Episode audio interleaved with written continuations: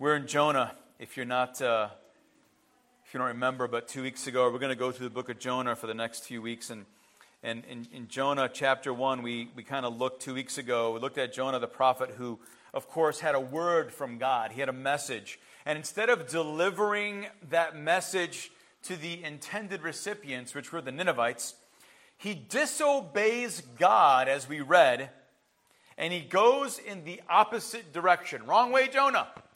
Wrong way, Jonah. And we learned, I think, and I hope we were reminded if we didn't learn anyway, that we are really not any different than Jonah. We really aren't. And even though we have been given many opportunities and, and, and, and words, I, I would say the message, the gospel has been given to us, and, and how to live God's way in this world, we neglect oftentimes to deliver the message of the gospel that God has given us in this time that we live after Christ's resurrection. And maybe, like Jonah, it's possibly due to fear. Just simply flat out fear. I'm not going to tell them because I'm fearful for the reaction I will get. And I'm afraid. Or maybe it's, it's the feeling that our message of faith and the gospel is a lost cause in a world that doesn't really want to hear it in the first place, and they're just enjoying their existence steeped in sin and self and all that comes with it. Or maybe we're not delivering the gospel because we think and we're fearful or apprehensive because our message is, is harsh and it's straight lined, right? And we just don't want to have to deliver that, like we heard last week from Pastor Dan, and we've heard many times from this pulpit.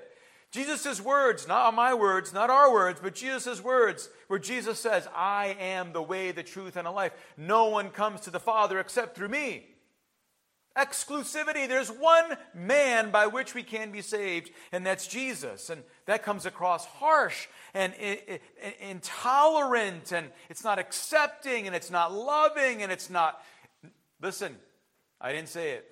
Those are Jesus' words. And sometimes we can get afraid because we think it's too, too direct. But those are the words of Jesus, and it is the truth.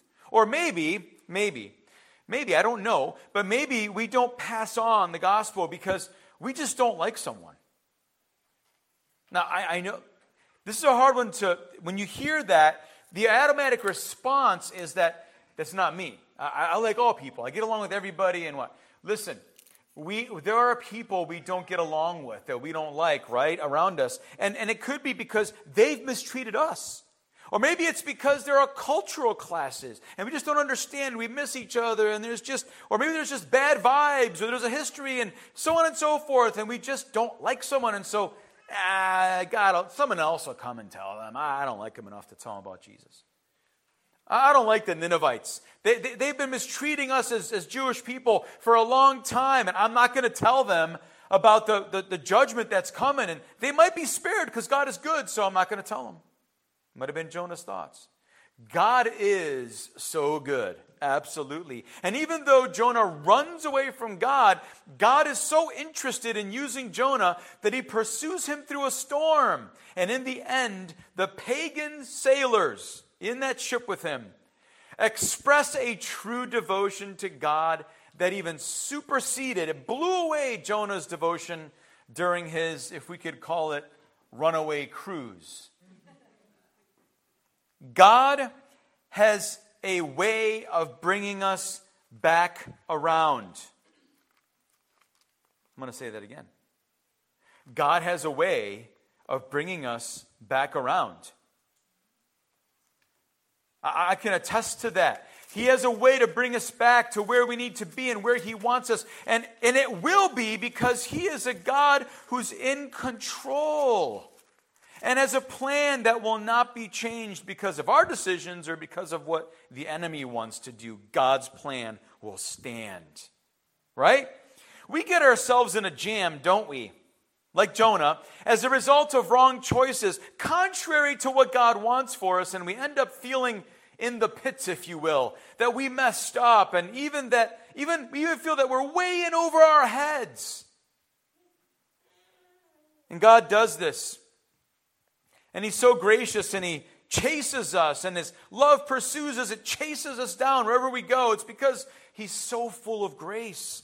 And he provides grace through the smallest events in our lives, even to the most bizarre. And we've had, some of us have had some crazy experiences, and we could, we've lived to tell about them. Right?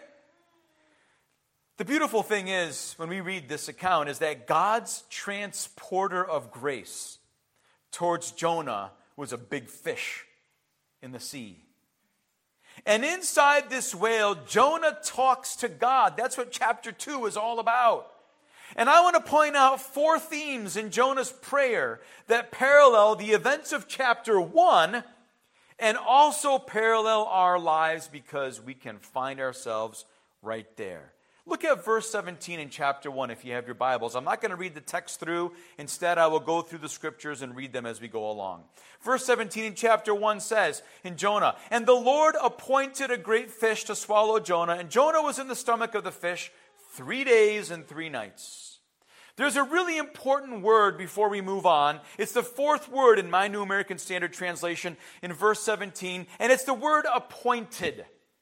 You see, the amazing thing about this word is that the Jewish scholars even believe, and ancient scholars believe, that in the language, original language here, the concept that is behind this, and the thought that is behind this, and maybe even the belief, is that God, from creation, when He created the creatures in the ocean, He already planned and knew everything was going to happen, and He knew there was this great big fish that would one day swallow up Jonah and save him. That's the concept to the Jewish scholars. This is not by accident. It is appointed. God knew, He planned it, and He set it up this way. Now, when we're living in this little picture of our world, we can't see everything before and ahead. We can't see it all, but God sees it all. And He appointed this fish to save and to swallow and to save Jonah. Now, it's really amazing because in chapter 2, it starts off when Jonah's in, that, in, the, fishes, uh, in the fish. It says, Then Jonah prayed to the Lord his God from the stomach of the fish, and he said, I called out of my distress to the Lord, and he answered me. I cried for help from the depth of Sheol. Sheol is the place of the dead. We're not going to discuss that in detail today. It's for a study somewhere else or conversation somewhere else at this point. But he calls out in his distress when he's surrounded by death and he's in a place of death and he knows the end is staring him in the face. He calls out to God. He cries out to God. In my distress, I cried out to the Lord. Now, just real quick, I don't think, just a little side comment. I don't know, but I don't think that Jonah was inside that whale and he had his little notebook and he's writing, he's writing this prayer. And now we have it sitting here. He wrote this afterwards, all right? He didn't have like this waterproof pen and paper inside the whale with all the stomach acids and everything else, and it survived and it came out with him, and here we have it. No, he wrote it afterwards. And the indication of that is, is that the way that he wrote this prayer, and it's articulated here, it sounds and echoes some of the language and tone of a lot of the Psalms. That's a good thing.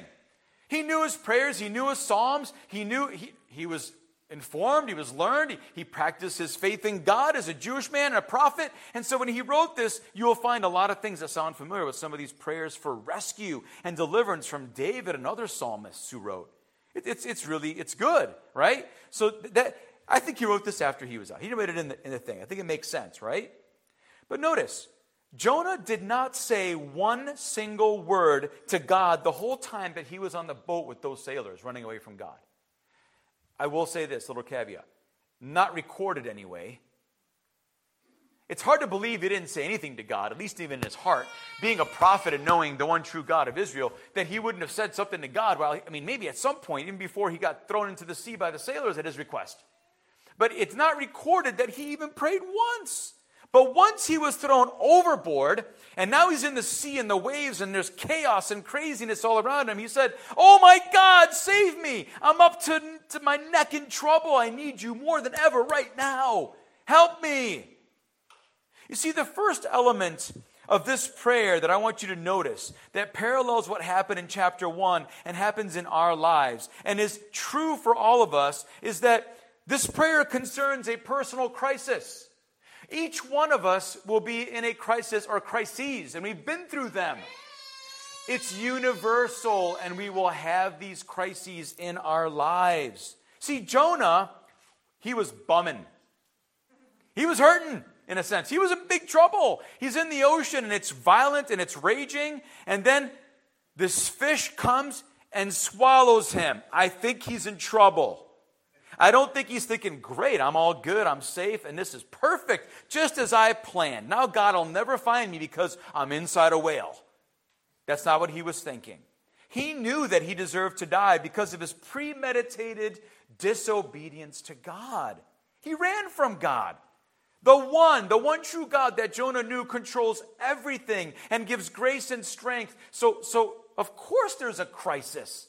He's in trouble, and it's a God appointed and ordained crisis. God's in charge of this because God wants you, and He wants Jonah, and He's going to keep going after him.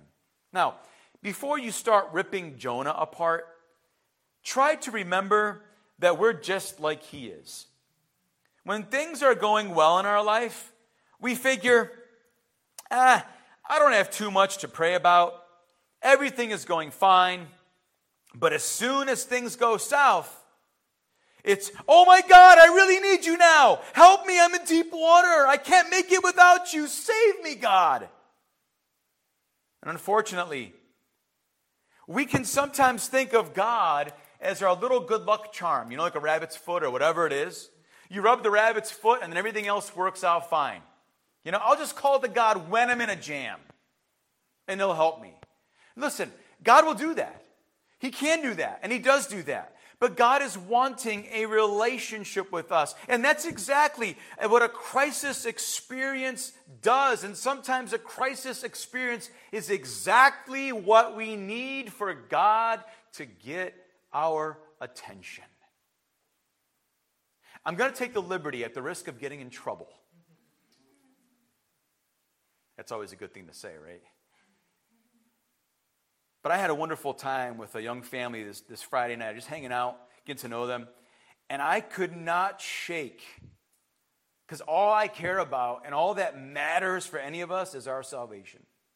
It's all that matters. That's all. Listen, you've got to be in relationship with Jesus. Our salvation is everything. God's all about that, saving you. And as I'm having this conversation, and and and and this story was brought that this individual is in this crisis moment, honestly. And there's just, in, in her words, there's this explosion. I had an explosion at the top of the stairs in my house. And I just kind of went off ranting to God about why is all this happening? Why is my life like this? And I'm not going to fill in because I don't know the other words, but basically that's what it is.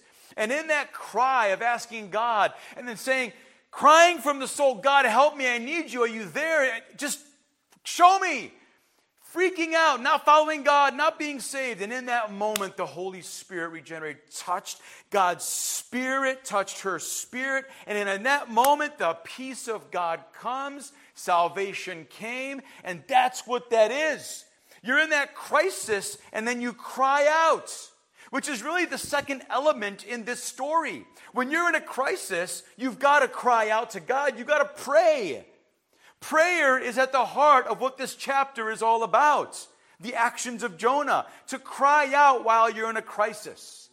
Sometimes we get in a crisis of our own doing, and then we try to help ourselves or try to help God when God arrests us. Maybe it's with a fish, our own fish, because of His grace, and we're stuck there and we realize, God, I need you. I've been doing the wrong thing. I've been wrong way, Bob. And I thank you that you sent the right way whale to take me into the right direction. And I'm calling out to you. And in your crisis, you call out to God. Do you remember in chapter 1? The sailors, when they realized who Jonah was and what was going on, and that it was God, the one true God who was behind this storm and everything going on, what did they do? There's a parallel. That's why it's a parallel theme. They prayed. They didn't pray to their false little g gods, as we saw in our scripture two weeks ago. They prayed to the one true God, the Lord, capital L O R D, the Jehovah, the, the, the, one true God of Israel, the covenant God. They called out to him, and God heard them. God is after an ongoing relationship with you and me, one that results in obedience that brings glory to his name. That's what he wants. And when there's glory to his name and we obey, we're blessed. And things are, are good here. Might not be good here, but good. Even if we just, if all you do when you pray to God is tell Him all your problems, that's okay. It is. Now, we should thank God. We should confess. We, we, learn all these things as we grow in our Christianity and in our relationship with God, but we should tell, if we just spill it all out to God, He's okay with that. See, God's intention is to return Jonah back to a relationship with Him, and He does it in this situation, in this crisis. And then you see this theme of when you're in a crisis, you've got to cry out to God. Some of you, even though you heard two weeks ago that you've got to stop running, you still haven't stopped. And maybe the whale or the fish, we don't know it's a whale, the fish is about to come and take you and save you because God has a plan. He loves you if you're His. And maybe you're already in that, in the, in the mouth of that fish right now, and you're wondering, God, what's going on? I need you. Help me. What's your plan? What's going on? Save me. When you're in that water and then you get swallowed and God, God saves you. But then you're in, and you're wondering, well, this is it? This looks like death to me. It's dark. I'm going to get consumed. And where am I going after this?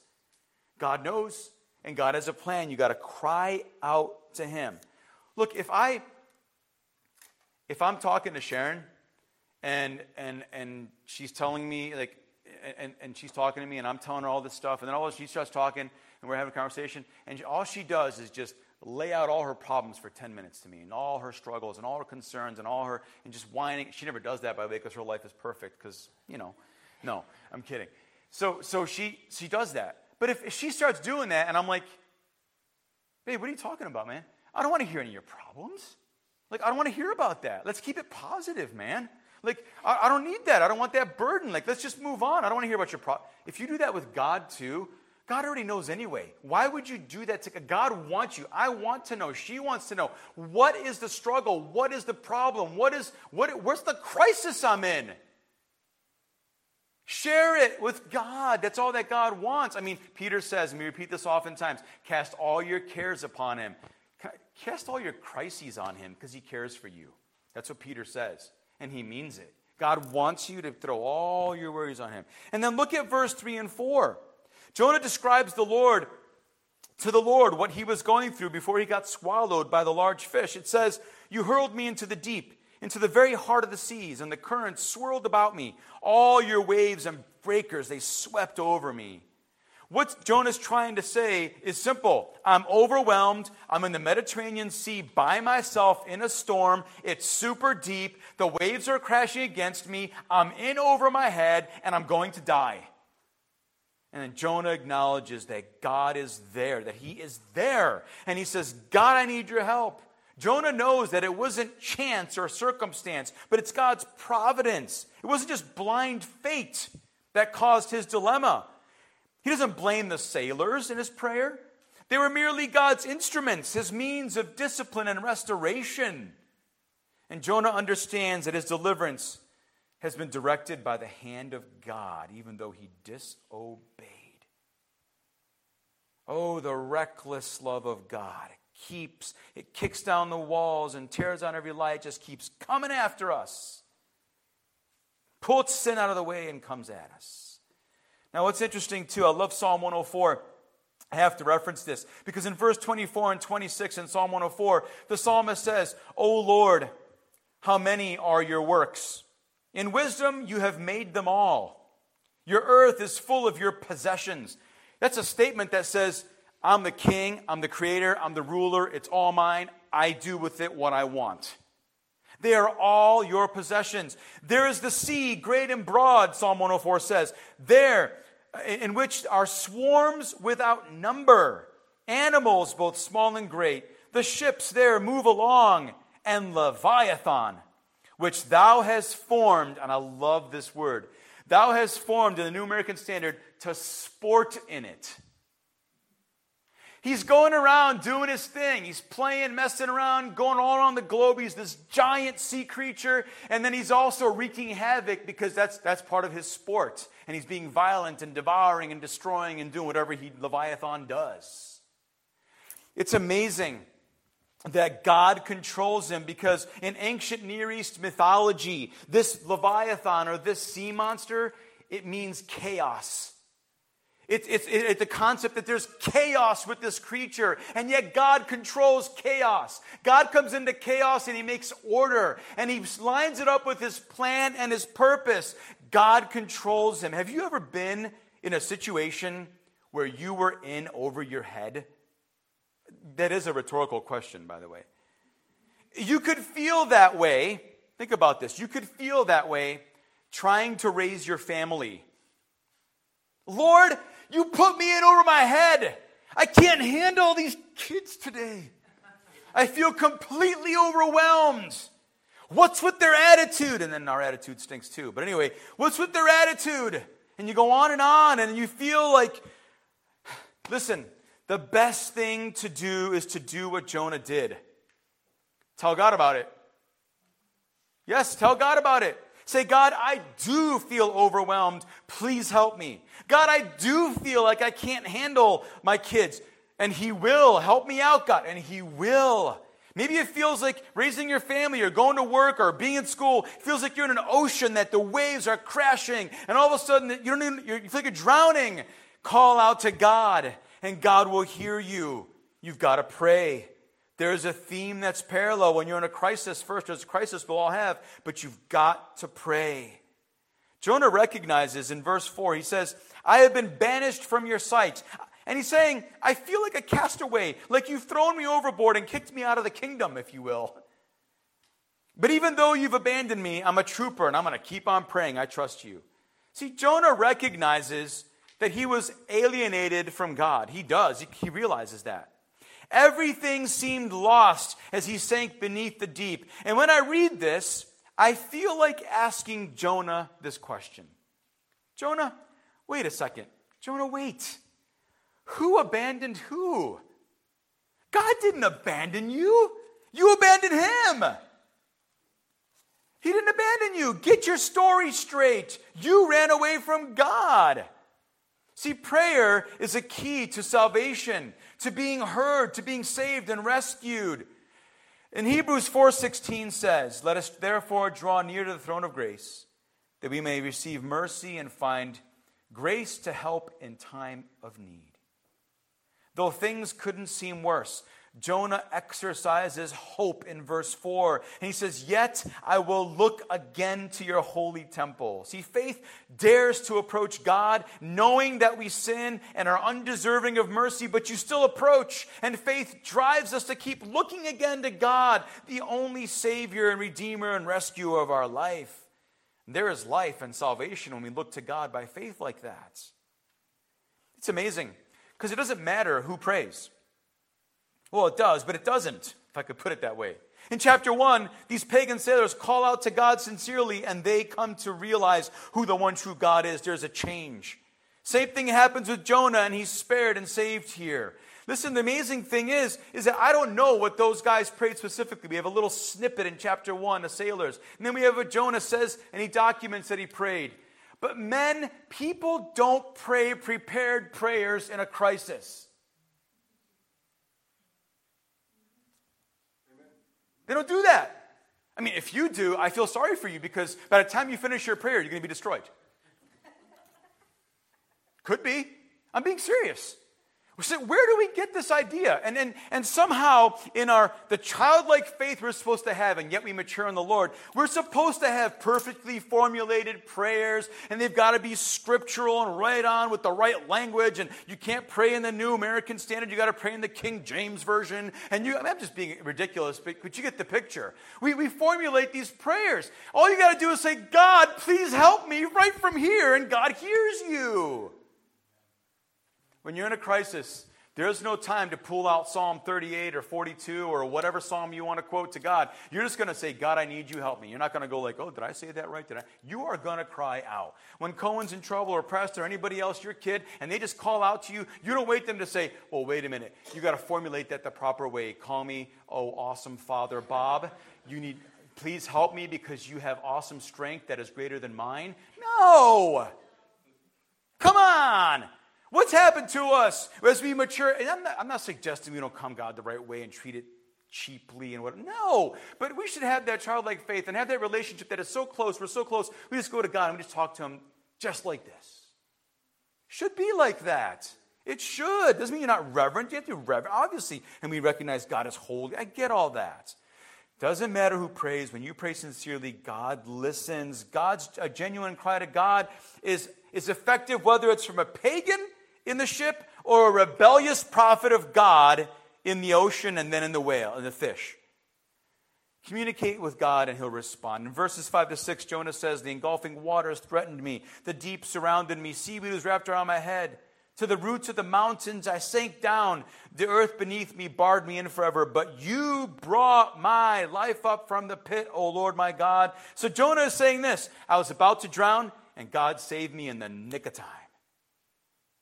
Man, if God didn't do anything, Jonah's fate would have been fitting. Because in verse 7, he says, I remembered you, Lord, and my prayer rose to you. Jonah prayed. He couldn't help it. He knew he had to cry out to there. He prays to the one he knew personally, not some impersonal force that's out there. So Jonah cries out, and he knew that he was deserving of what was happening, but he knew that also knew that God was merciful and calls out to him. Amen? Oh, this fish, I think he came to a realization that this fish isn't a sign of destruction, but it was a sign or a symbol of his deliverance. Lord, you have saved me from drowning. Thank you, even though I'm in the whale or the fish. I keep saying whale because we're so used to that. Fish. And so the third element of this prayer acknowledges God's deliverance or that God saves. There are times in life when you'll experience something very unpleasant, maybe very often, maybe right now. But later on, you're going to say, I'm so glad that happened to me. I'm glad I had, it's going to sound crazy, I'm glad I had that accident. I'm glad I went through everything I went through because it gave me time to think things through. It gave me time to refocus on the things that matter the most. And that's what Jonah did. He says, When my life was ebbing away, in verse 7, I remembered you, O Lord, and my prayer rose to you, to your holy temple. Jonah's near death experience in the Mediterranean Sea was just what the doctor ordered, or God appointed. How about that? You know, you may, we may sink, sink, I'm sorry, you may sink spiritually as deep as Jonah, but God will not abandon you. Jonah was thrown out of the ship, but he wasn't thrown out of the sight and the grace of God. No way.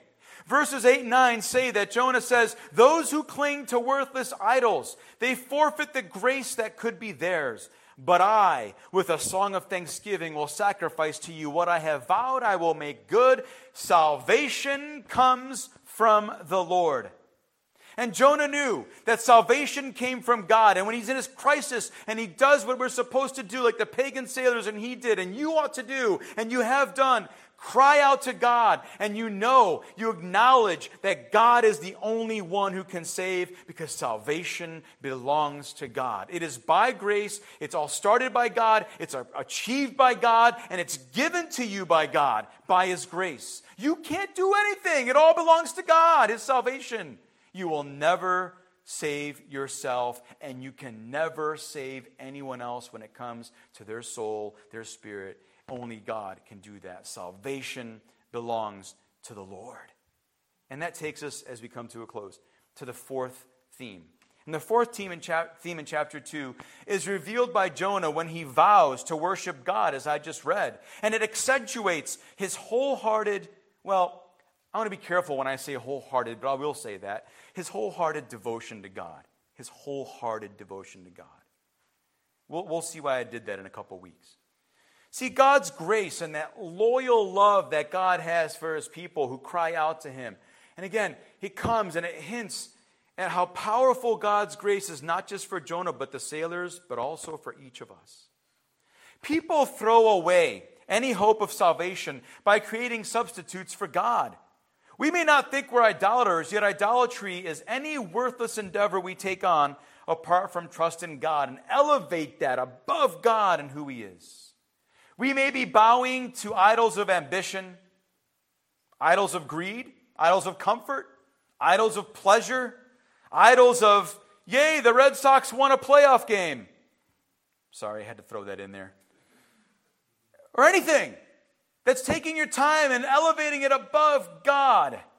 And then he mentions the grace that could be theirs, admitting, and he's admitting by saying this, that the Gentiles were savable. Jonah reenlists in God's service and he renews his commitment to his prophetic office in verse 9 with a song of thanks. Praise God. Praise God. Jonah did the worst thing. He bowed to the idol in his own life of self will. That's what he did. And many people bow to this idol. And this idol tells them to do as they please, when they please, and how they please. And the response to devotion to self will is running from God. Whether you realize it or not, whether it's you're fully aware and conscious, but it is running from God. And, and what makes this story so tragic is that Jonah would rather float around in the belly of a fish and then write a psalm of praise about how God saved him than getting out and winning lost people for Christ. But wait, Pastor Bob, that's not true because he did that. Yes, he did. You'll see where I'm going. See, the church can talk, I'm sorry, can be a lot like Jonah. You and I can be a lot like Jonah when it comes to the message that we've got to take. And the church could be a lot like Jonah because history has proven it. The church, and maybe you or me as Christians, we're interested in taking care of ourselves. You know, like I'm all saved, I'm all good, and I'm going to keep praising God. I'm in a great place. I know I'm going to heaven. And we have a hard time imagining that God would be interested in people who are different or people who are really bad, like really worse than, like a lot worse than us or we were. So I don't know if God has enough grace and mercy for that, even though we know in our hearts He does. And we're sooner, even if it's not intentional, but somewhere in our mind, we're sooner wishing that God would forget about those people and find people more like ourselves. I'm hoping you're listening. Hope I haven't lost you. Because it's like this it's like we're hoping that there are people with well behaved kids we're hoping they're people with respectable incomes, with the same race, with the same socioeconomic status, with the exact same theology, or God forbid, I can't associate with you. And when they don't match up, they say, well, and we might say, well, they can come to church, but I'm not going to waste my time with them. I'm not, not going to hang out with them. I, I know that's not any of us. Uh, but I'm just saying in church history, this has happened. So, brothers and sisters, let's not let, let's not let history repeat itself. Please. Jonah says, What I have vowed, I will make good. What, is, what did he vow? He responded to God's call and commission to go and tell the Ninevites, and he, he made a commitment. Yes, I'm going to go. But then when push came to shove, self will rose up and he says, I'm not going. I was going to go because you called me, but now I can't go. I got my reasons. I'm not going. I'm going as far away as I can. And now he wakes up. Oh, I did. I had a call. You told me to go. And I went the other way. And what I vowed, I will make good. The sad truth is, is that Jonah had a change of heart about communicating with God, right? Because in the boat, we don't see him praying, but now he prays in the whale, right? In the, in the fish. But he, but he, listen, he did not have a change of heart toward the people that God loves called the Ninevites. He had a change of mind. He had a change of mind. And he speaks, What I have vowed, I will do. But he did not have a change of heart, and that will be evidenced later on in chapter 4 that his heart is actually not changed toward those people. His mind is. So, yeah, I'll do what you want me to do, God. I realize that you saved me, I'm going to do it. And the whole prayer in chapter 2 is me, me, me. Look at what God did for me. And we should. We praise God for saving us and we testify, we proclaim, right? But He's never looking outside of Himself. God brings tough times into our lives so that we could see the, Him and the world the way He sees it, so that we are compassionate and our heart is broken for those who don't know Jesus. Verse 9, I think, is the most important phrase in the entire book of Jonah. Salvation comes from the Lord or belongs to the Lord. It's as if God were saying to Jonah, and then Jonah writes this down Salvation is mine to give. I give it to whomever I choose. I gave it to you. If I cho- choose to save the Ninevites, that's none of your business, except that you're supposed to go tell them. Salvation is possible only because I make it possible. It's not because of who you are or what you have done, but it's because of who I am, God is saying. Salvation belongs to the Lord. And hearing that, I'm going to ask the ushers, um, the ushers, I'm doing communion with the plates, we're not. I'm going to ask you to take the cups in front of your seat for communion. Because we're talking about this salvation that comes from the Lord. And when we're in our crisis moment, and when we call out to God in prayer, right? And we, we wholeheartedly confess and acknowledge who God is and what He's done. And then we see and we ask and we experience God's deliverance. All we can do is worship Him. That's the result. And part of our worship is that we obey and do what God asks us to do. And we can say salvation belongs to God. And then what happens in verse 10 is that the Lord commands the fish and it vomits Jonah onto dry ground. The fish was more obedient to God than Jonah ever was. The fish did everything God told it to do. Here's my question What do you do when you're in over your head? Maybe it's because you've disobeyed God and you feel like you're in a crisis as a result of that disobedience to God's word. Maybe you're in a crisis and you're in that place. You've never asked Jesus to be your Lord and Savior, and life, the waves, everything is chaos around you, and you're coming to terms with the fact that you can't control it and that it's out of control, and now you need God, your Creator, to deliver you. Cry out with a simple prayer of sincerity, humbly saying, Help me, and God will. You'll know His salvation, and then you can worship Him. And so we realize and recognize and acknowledge that Jesus came and He died and He saved us. When we were in our crisis of sin and lostness, drowning in our sin, God saved us by His grace when we called out to Him and all we can do, as I said earlier, is worship. I read one last time Jonah's words in verse 9 Salvation comes from the Lord. As we go today, reread chapter 2. There's a lot there that, of course, we didn't cover, but amazing descriptions of who God is. But also, we see these themes of God's God's appointed and ordained crisis, which led Jonah to pray, which led to his salvation, and that, which comes as a result of sincere prayer.